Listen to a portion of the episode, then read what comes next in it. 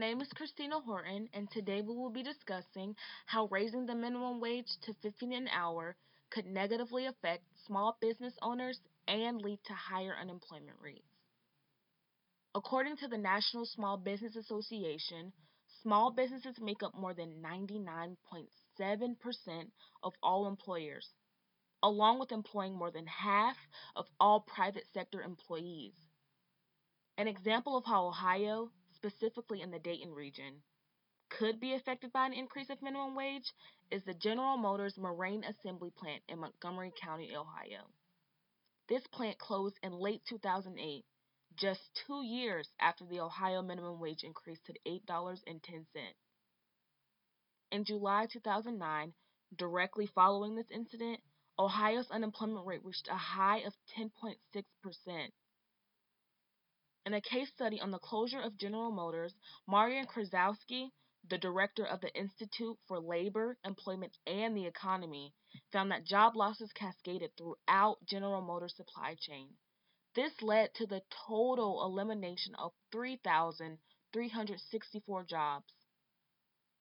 These statistics support our opinion about minimum wage because they show how a raise of it can even affect large businesses with large profits.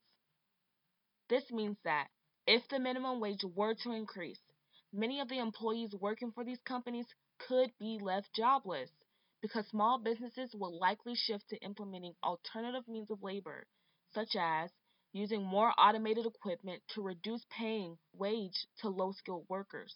Our main question to challenge those who support raising minimum wage is if the federal wage is raised, how will employees and employers of small businesses survive. On the phone we have Raymond Goodwin, owner of the local small business Goodwin's Lawn Care and Landscaping, to shed some light on this argument from a personal viewpoint. So, Mr. Good, as a small business employer, can you tell us how a raise in the federal minimum wage would affect your company? Um, a raise would officially, it would probably make me pay out a little bit more money you believe you would still have the resources to employ all of your current employees were the minimum wage raised to say $15 an hour? Yes, I would. What kind of measures would you have to take to preserve your business revenue if this increase in minimum wage were to occur? This promotion, you know, um, let uh, occur more business, get more customers. Would there be any temptation to replace any of your workers with equipment? No, not at all. Um, I need the actual people to operate the machinery and equipment. So no. What repercussions might your business feel if minimum wage were raised to fifteen dollars an hour? I mean, my profit would be cut, you know, probably by about twenty five percent, but you know, I was I would still be able to afford it. So then, are there any other areas of your budget that you may have to cut back on?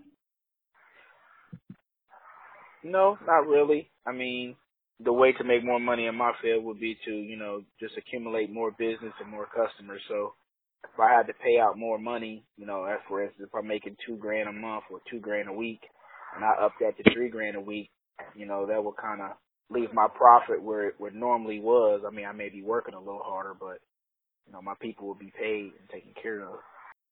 Are there any negative effects that you can think of for raising minimum wage? I mean, the really only negative effect is, you know, as the CEO and the person that's really making most of the profit, you know, if you you'll lose you're losing your profit, which you know some people tend to be greedy.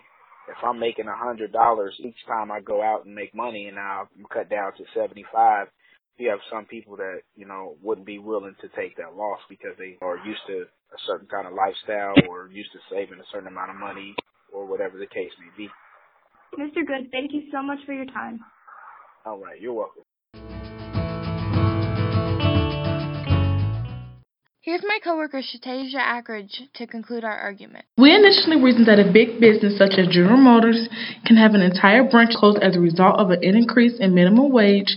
These small businesses will be even more affected by a minimum wage increase. However, we have since then been made aware that not every small business employer will be affected by an increase in minimum wage. For example, when Mr. Goodwin just explained that if there are small enough numbers of employees in a business, the business might not be affected at all. On the other hand, Mr. Goodwin did express that his company is equipped to manage an increase in the federal minimum wage of up to 15 an hour. He also mentioned that this might not be true for all small businesses and all small business employers. This begs the question, how will others who may have a smaller profit margin but a larger number of minimum wage employees be affected? And if these other companies were forced to resort to limiting employees in order to preserve profit, how will local and national employment rates be impacted? Furthermore, Ohio has already seen an increase in minimum wage can cause negative effects on the unemployment rate. When Ohio minimum wage changed from $7.25 to $8.10 an hour in 2006, the repercussions were felt years later. According to Bureau of Labor Statistics, Ohio unemployment rate has increased by 5.1 just two years after this increase. After taking all this into account, we resolve that our question still remains unanswered.